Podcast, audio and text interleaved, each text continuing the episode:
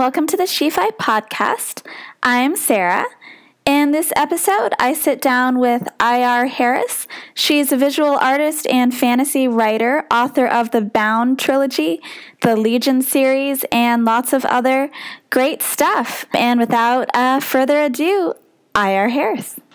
So, yeah, um, one of the things that I thought was really interesting about what you're doing is you have an MA in peace, conflict, and sustainable development. Is that right?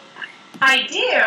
Great, that's awesome. So, how does that play into your work? That's very cool. Uh, it's really it's a it's a fascinating little riff on my crazy life. But yeah, I I did not go to school for creative writing, or I'm also a visual artist, and I, I didn't go to school for either of those things. I was a major in international law and international political systems, and then went to get my master's degree over in Ireland and Northern Ireland uh, in international peace and conflict resolution and sustainable development, and then started a PhD in economic anthropology.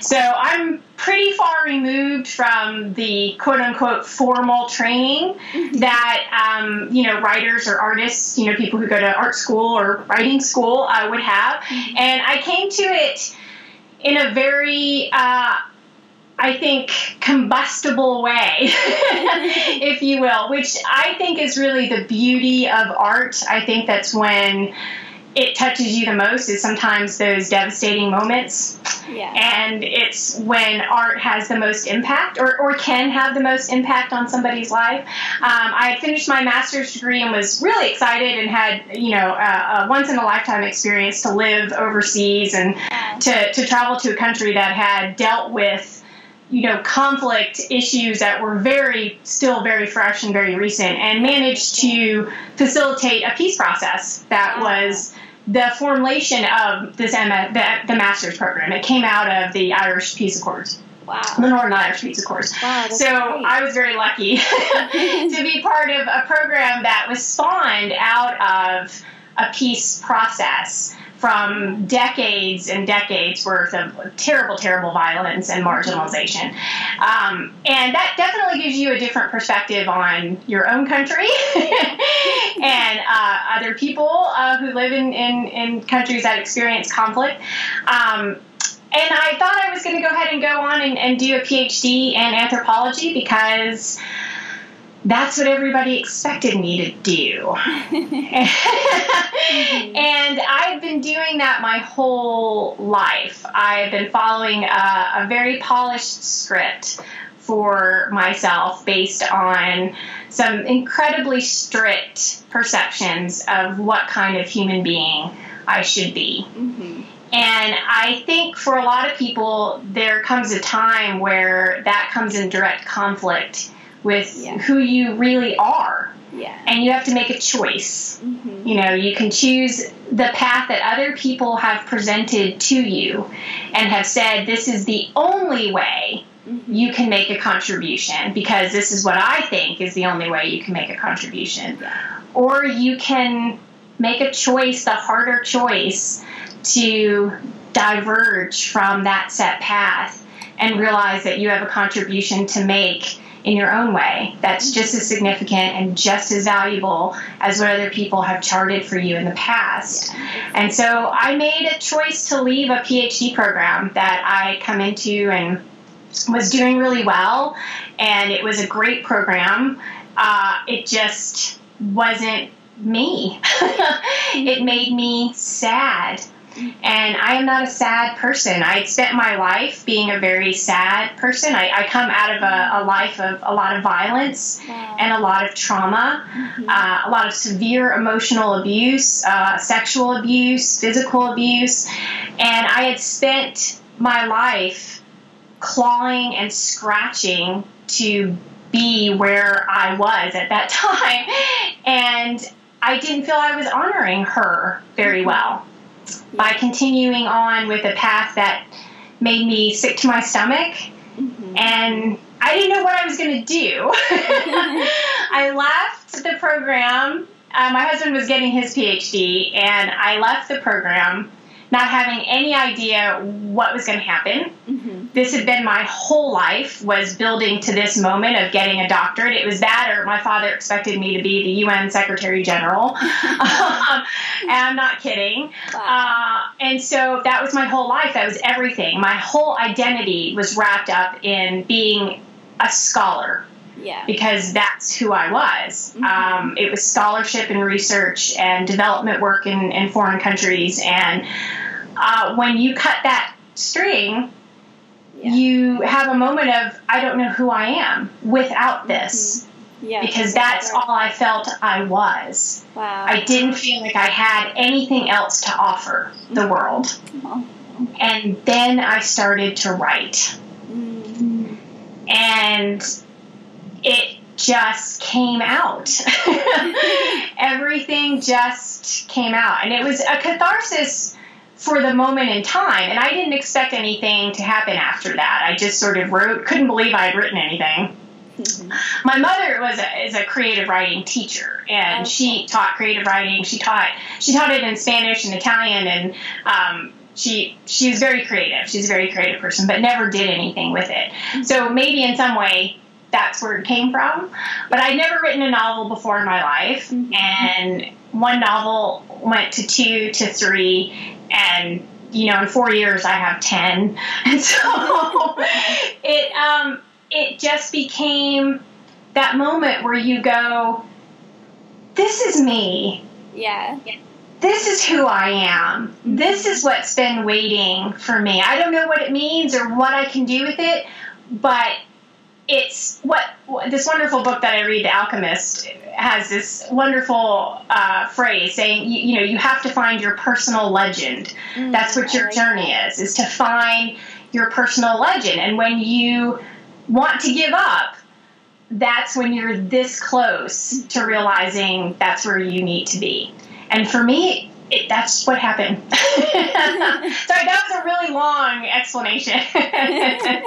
I love yeah. that though. That's such a great story. Like that's it's Thank a really you. powerful story. And I definitely I definitely relate. Like for a long time I always knew that I wanted to do sort of something with writing and I enjoyed I loved it always, but I always felt like well you need to take like this what find a clearly defined career path where I can do that. And so I mean going back even to like high school I was thinking well it has to be journalism and so I got my bachelor's in political science that I was planning to like apply to journalism. And that was okay. the path that I was on. When I started going down that path professionally, and there was just, I just didn't like it. And then I didn't know what I wanted to do for a long time. Yeah. And then I really thought, like, well, I've loved all of this stuff, like sci fi and creative writing. I've loved all of this forever. Like, I need to do something with it. That's who I really am. And it is like you find that moment where you just have to acknowledge who you authentically are. yes, and I think that is the moment that most people ignore mm-hmm. when it presents itself to them. Um, and it's not through any fault of their own, it's just that it gets very easy to stay with the status quo. Yeah you know, it becomes very easy, just like anything that is that is a habit of ours. um, even status quo within yourself, you know, it's very difficult to see yourself outside of what you're currently doing because you've been doing what you've been doing for so long yeah. that it's like, well, this must be who I am, or this yeah. must be all that I am. Mm-hmm. And I always tell people who who come to panels and ask and say, well, you know um, I just I can't I can't be a writer because I didn't go to school. I don't have the money to go to school to be a writer. Mm-hmm. And I'm kind of like, hey, okay, you know, let's let's backtrack here for a second. First, firstly, you don't need you don't need to. It's great if you can. That's yeah. lovely if you can do that. If you have the resources, the support system, the time, you're not working three or four jobs, you don't have kids that you that depend on you. It's great. If you would love to join a creative writing program and get in and that's wonderful perfect. But if that's not part of your what you can do, you're still a writer. You can still yeah. be a writer. Yeah. What you have to do is find the thing that speaks to you and then tell the story. Yeah, exactly. You know, mm-hmm. um, you, we can teach you the grammar. Yeah. you know, that's really the very least thing that you have to do. Yeah. Um, the bigger issue at hand is actually being brave enough to give yourself that voice find value in that voice Yeah. realize that it has just as much place in the world as somebody who went to to school for writing you know you're on equal footing it, it doesn't it doesn't make one person more worthy of telling their story Yeah, than someone really else true. and that's sort of my my mission in life is to is to remind people not to get in their own way Yeah. because of their circumstances Yeah. you know um, there there's an issue of privilege in this world when it comes to the arts. Mhm. um, and it's historically been very very white privileged people who are able to get education people are able to pay for education. The seven most i think expensive schools in this country are art schools. Wow. and you know it would be very difficult for most of us to afford to get that kind of educational training. Does it mean your artistic voice is should be valued less Yeah. absolutely not Yeah. if anything we need that voice more Yeah, I agree. you know, because it's not coming through uh, necessarily a templated institution, right? Mhm. And so it's adding some diversity, and that's Yeah. good. We want all of those things mixed in together. yeah, we want for people who went to school. We want the people who didn't go to school. We want the people who are still in school, you know, and have no idea what the hell they're doing. We want it all mixed in together so Yeah. that people have something to find their representation. Yeah. Yeah. Like I was just um, listening to an interview with Neil Gaiman where he was talking about how he didn't go to school for creative writing. Like he just learned to write by Yeah. like trial and error and talking Yeah. to other writers. And I kind of feel like I don't know, like maybe if he had gone to school, like so much of the stuff that he did with Sandman, like no one was doing with comics back then. And if he had had it like drilled into him, like this is how you write a comic, we That's might a very good Sandman. point. It's a very good point. And i think you know a lot of visual artists say that too. I do a lot of work in visual art. And i notice that a lot of visual artists who come through a formal program um, they say gosh you know i'm kind of like boxed in to what i was taught. Doesn't mean they can't break out of it but it's just there's a very specific way to go about doing things. Yeah. and sometimes they say, hey, if I hadn't had this, I might be a little bit more freeform. You know, again, doesn't mean you can't get there. Yeah. But you're absolutely right. We wouldn't have the Sandman that we have Yeah. if if he we just wouldn't because there are things that they would that a, that a creative writing teacher would have taken a red pencil to in that book and said, "What the hell is this? You can't do that." I mean, it's the same thing with uh, Tolkien. You Yeah. know, you, you didn't go around editing Tolkien. Um, you know, and a creative writing teacher today would have taken a look at some of those three or four hundred pages of nothing happening and said, dude, you got to cut this out. Like, nobody's going to read this. This is Mhm. terrible. Um, it's not the Lord of the Rings without those 300 pages of nothing. Yeah. That's You know, true. um, it's just we wouldn't have had the Lord of the Rings if somebody had taken the red pencil to that and said, "No, we're going to take out these 300 pages."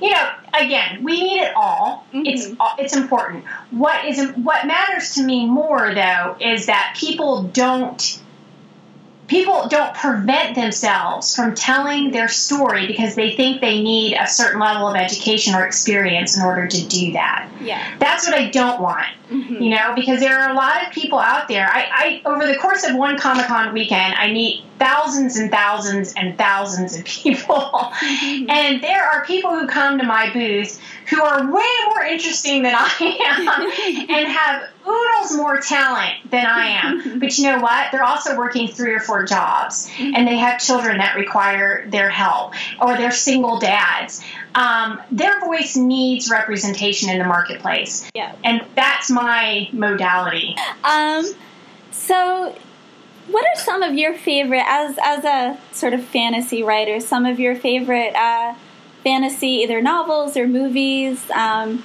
and how did you kind of get into the genre? Okay, well let me let me preface this by saying, as an artist, uh, I have a very uh, peculiar process, but I think that a lot of artists do this.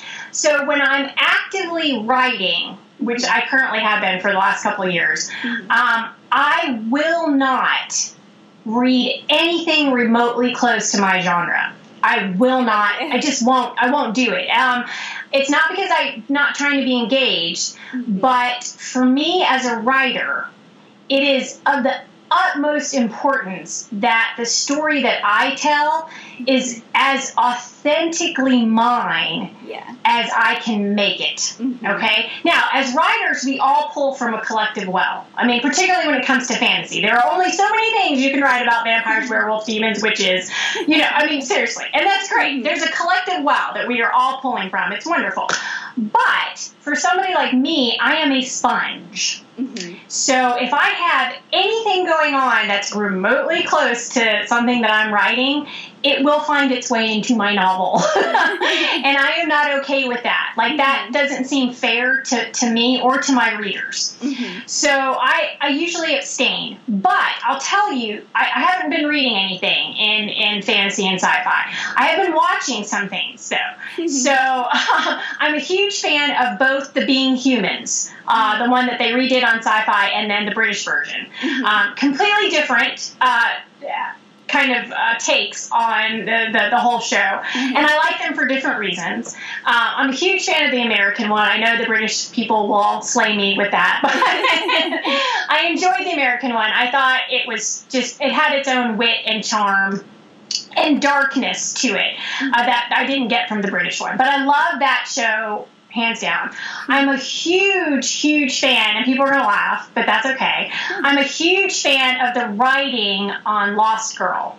Mm. Uh, mostly because of the representation that's included in that series uh, and the way that they approach the representation. Now, they needed a little bit more with minority representation. I will ding them on that. But in terms of the way that being an LGBT character, it wasn't it wasn't even mentioned. it was just accepted as this is what this is what the character is, and we're not going to shine a spotlight on it, saying, "Hey, she's bisexual. She's bisexual." Um, it was just she's a human being first, Yeah. and that's the only thing you should be paying attention to. Yeah. Um, and so I congratulate them on the writing. Michelle Lovretta is an excellent writer. Um, it's a funny, quirky, weird Canadian show, and it's got some cheesy factors to it. Uh, but in terms of representation and the way women are presented in that work, love the show. Think it's great. Um, I'm a huge fan of Orphan Black. Yes. Love Orphan Black. Love, love, love Orphan Black. Um, absolutely. I can watch that all the time. Uh, a huge fan of Vikings. um,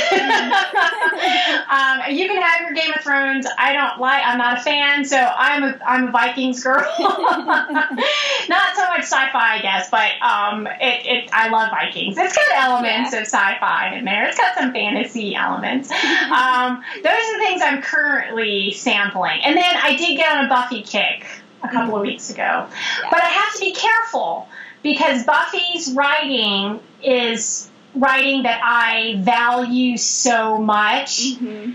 that it makes me cry. Joss Whedon is just such a compelling writer. I just bow Yeah. down to Joss Whedon. So I have to be careful that I'm not currently typing on my own story because his awesomeness will filter in and it will not be as awesome as with Nez. Uh, there's just no way. It will not be nearly as profound or prolific.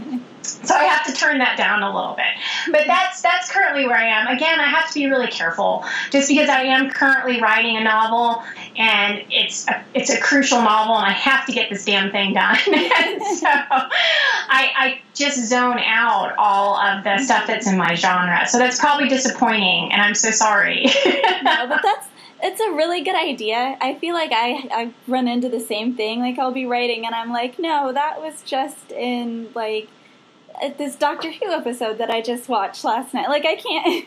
yes. Yes. and now I'm writing a Doctor Who episode instead of my graphic novel. well, it's and I think you know it's natural that it happens. And again, like you're gonna find bits and pieces of that stuff. I think in everybody's writing. I mean, if you if you love Anne Rice, if you love Joss Whedon, if you follow those writers, uh, if you love Neil, you know, Yeah. you know you're gonna have some of those influences. It's fine. I'll give you a little anecdote about why I decided to do this, though. So I was writing uh, one of the series that I'm currently working on, and I was in the process of moving, and so I had on in the background a marathon of True Blood. It was on TV. Mm-hmm. So I was like, oh, yeah, I got to get into this. Like the first few seasons were really good. And so I'm writing and moving, and True Blood is on in the background. So I finish the novel and I send it to one of my beta readers. Mm-hmm. And she calls me up and she said, Rena, this is really great. I, am really excited. And I'm like, oh, good. So it turned, you know, you mm-hmm. like it? And she's like, yeah. She says, I just have a quick question for you. And I was like, sure, you know, anything. Love the feedback. And she said, were you by chance watching season five of True Blood? and I was like, what? and she's just curious because it pretty much sounds like season five of True Blood. I'm just going to put it out there. You, it's great. It's good stuff. It's, she was very positive, very, very wonderful. She you may just want to go back and reread it. And let me know what you think. And I was like, what the hell? There is no way this thing is a True Blood. Like, a whole season of True Blood is in my book. Sure enough, she was not wrong. And it was like scarily, like it was insane. And so I said, "That's it. I'm, I'm I can't be the other. I, True Blood. There's only one True Blood. Mm-hmm. I cannot try and be another. This. What is this? And it was horrible. I don't. She was being way too nice. it was terrible. So it was like at that moment that I decided, oh, I'm I funnel too much, and people are going to call me on that and be like, what is she doing? yeah, not nearly as cool. So I decided to put the throw the hammer down on that. Yeah. After she's very nice. she could have said this sucked. What the hell were you thinking? but and she goes, no, it's really good. It's just season five of True Blood. I thought, okay, we'll try something else. Not a problem. So I had to end up rewriting the entire book. Oh no. Yeah. So you know, but that's okay. Live and learn. Yeah, it's fine. That's I'm better for it. Yes. um. So, as a writer and an artist, um, how does your writing sort of influence your art, or vice versa? Yeah, so my visual art, that's a great, that's a beautiful question. Uh, my visual art I use as a step back from the writing. Mm-hmm. So my writing uh, for me takes me to really, really dark emotional places. I'm not a happy writer. uh, my novels aren't happy novels. Um, they're they have a lot of my sarcasm in there and my very dry sense of humor. But on the whole, they are incredibly dark mm-hmm. and sad. Um, and my my visual art is exactly the opposite. I use a lot of bright colors. I love uh, textures. Yeah, I love collage. I do digital new media stuff, and so um, I, I, do photo artistry, and I, I always try and look for ways to amplify color and light. And so it is an exact juxtaposition to what I write. Mm-hmm. And so I try to use that as a meditation mm-hmm. away from the writing sometimes yeah. when I just need to take a deep breath. That's it's my deep breath from the writing. Yeah, that's really That's how I would describe it. Yeah. Mm-hmm. Um, so I noticed on your site that you said you're kind of influenced by guerrilla art and anti art. Um, so what does that sort of mean for you? So I, for me, that I love. That's a that's a great question because it, it allows me to uh, address, you know, artists who are grassroots mm-hmm. and who are working from sort of the bottom up to make an impact. And I think it gets back circular again to the self-taught artists, the, mm-hmm. the people who are sort of finding their own vision and their own voice through lots of experimentation, but also through things that they see in the world mm-hmm. that are impacting them in a way that, you know, maybe, you know, they didn't go to school for peace and development studies, mm-hmm. you know, but they're street artists and they have something to say. And the way that they communicate that is, you know, by a mural or a paste up. Mm-hmm. Um, and for me, that has such cultural impact particularly in a community. Mm-hmm. And if it's a community that is, you know, marginalized already, to have street artists who are working from the grassroots and are saying this is a matter that needs attention uh, without a textbook in front of them. Mm-hmm. you know, they're using the wall as representation for issues that are important to them. And for me, that makes a huge impact on my life as a, as both a visual artist but also as a writer because as a writer my books are a pulpit for me mm-hmm. you know um, it's subtle uh, unless you, unless you meet me and then I'll tell you exactly what my my mo is but um, I, I use the writing as a means to communicate uh, a subtext of issues that are important to me. And people who are doing guerrilla art and, and art that kind of goes against the established art community yeah. are using that as their platform to speak out against issues that they feel aren't talked about, you know, or, or that are talked about in a very specific way, yeah. where, where there's groups that are left out of the conversation. Yeah, sure. And so you're not getting the whole issue, you're getting a very specific version of the issue. Yeah. And so street artists, now I, I'm referring to street artists, not like people who are gang tagging. I mean, that's I'm sure that's its own artwork in its own way, and I'm sure there's an anthropologist out there who has done work on that. But but real street artists who are actually using their artwork to, to make a statement. Yeah. Not people who are trying to invoke violence because they're in a gang.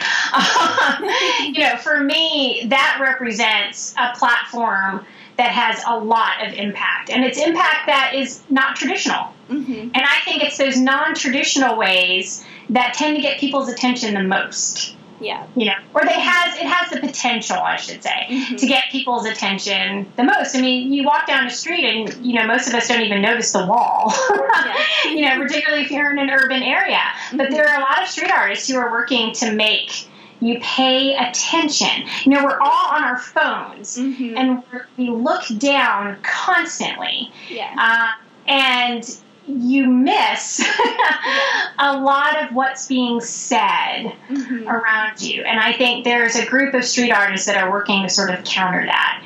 And yeah. I like that. That that really makes me feel inspired. I can't draw, so I will never be a fully fledged street artist, but I try to I try to pay homage to their work in my visual art, mm-hmm. but also through using my books as a platform for the messages that I try to convey to my readers. Mm-hmm. I try to blend them in both ways. I probably do a terrible job of that, but I try. yeah, it's it's really interesting, and I think it's true. More sort of traditional art is it's kind of expected or we kind of like, or the, the message that we get is in some ways more expected, but this sort of more street art, or guerrilla art, or something kind of like has the potential to take you by surprise in a different yes way. it does and i'm i'm a huge fan of revolutionaries i i love the concept of of art being a revolution and and mm-hmm. sort of standing in for um, a, a, place of, of people who are looking to to revolutionize something for the better and I, you know, I just feel art has the capacity to do that in all its forms because revolutionaries will outlast dictators mm-hmm. any day of the week. Yeah. You know, the revolutionaries are the ones who are going to stay standing. Mm-hmm. And you know, art is is there for the long haul. It's there and it makes that impact and it influences you. Even if it's even if it's like performance art and it's gone the next day. Yeah. Um, if you've seen it, you've been touched by it. Yeah. And so that is, you know, it's no longer ephemeral, right? It's yeah. part of you. Mm-hmm. And art has the capacity to revolutionize people, to mobilize people, yeah. to give people hope. And I just want to be a part of that in any way mm-hmm. and capa- you know any capacity that I can I can think of. mm, I love that. Thank you. um, so one of the things I was reading on I think it was on your site or on your Twitter maybe, um, is that at cons you kind of um, like try to pay it forward by sort of featuring the work of other indie artists at your booths. Yes. Um, so why is it's that something important. that's important to you? Yes, I, you know, here's the thing. None of us get where we are by ourselves. you know, I don't care how independent you are. um, there has been somebody out there who has at least given you a hug on a day where you have felt like crap. And so none of us get where we're going by ourselves. And for me as an artist, it is of the utmost importance for me to offer a place at my very humble crazy little wonky table mm-hmm. for artists who may not be in a position to do that themselves just yet. Mm-hmm. Um, because you know, I mean, we're my husband's a teacher. I'm an artist. We do not make any money. you know, so we you know we have scraped together. We plan events and we try to pick the events that make the most difference to us. And so for me, it's a very small way to allow someone to have representation that wouldn't ordinarily be represented because maybe they can't do it at that time. And so if that's something I can offer, if I can offer space for cards or comics or zines, small little things that they've produced themselves mm-hmm. that they can't get down there to sell or to talk about, then I'm happy to be a microphone for them. Um, I love I love people. I love celebrating. Uh, I like celebrating other people's work more than my own. I'll talk about my work, and I'm happy to do that. But I get really excited about the work other people do. you know, because it's just adding more narrative yeah. to bookshelf. It's mm-hmm. adding more opportunity for other people to see themselves represented. Mm-hmm. And that is so vital to me. And so if there are groups of artists who can't afford a booth at a Comic Con, but boy, do they have something to say, yeah. then I am more than happy to take their stash with me and let everybody know that these people exist and you should you should follow them or give them your support because artists can't do what, what we do without support from the public. You, it just doesn't work. It's difficult. I mean, I guess you can, but it makes it hard. yeah. So representing other artists and, and at least giving them time or space or even a discussion that I can offer for, for my fans who come and want to know other other authors that they should read. I'm more I'm, I'm excited to tell them, hey, if you if my stuff doesn't do it for you, that's okay. I have other I have people that might it might work for you. You know, um, there's there's there's something for everybody. You know, not everybody likes my shit. That's okay. you know, um, but I bet I can find you somebody that you do like yeah. because there's a lot a lot of voices on offer. So that's yeah. why I did it. Yeah, that's awesome, and it's really important. Yeah, I thought so. Kind of I don't know. Other authors tend to laugh at me when I do stuff like that because they think it's taking away from profit. And I just laugh and you go, mm-hmm. well, I don't know how much money you people are making, but you know, it, yeah. trust me, it's not taken away from profit. and even if it did, seriously, Sarah, I think the bigger picture is supporting one another.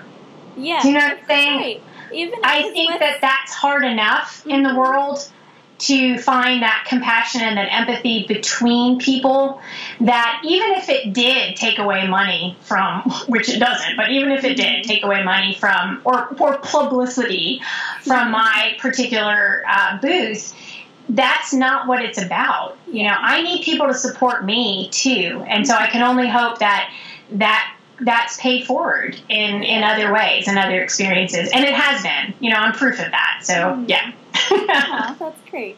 Thanks. Um, so are you going to be at any um, any upcoming cons? We'll be down at the North the South Carolina Comic Con in Greenville, South Carolina, which is a fantastic event. It's huge, mm-hmm. put on by the local comic book shop, Borderlands Comics, and it's run by a husband and wife team super community supportive. They love independent artists. Mm. So that's a huge thing for me. Um, yeah. They support all of us grassroots artists who are doing it ourselves, you know, mm. uh, those who are producing zines in their basement. you know, um, they want those kinds of artists to be represented and have space right next to the people from DC and Marvel, that's which is awesome. where we all belong. Yeah, exactly.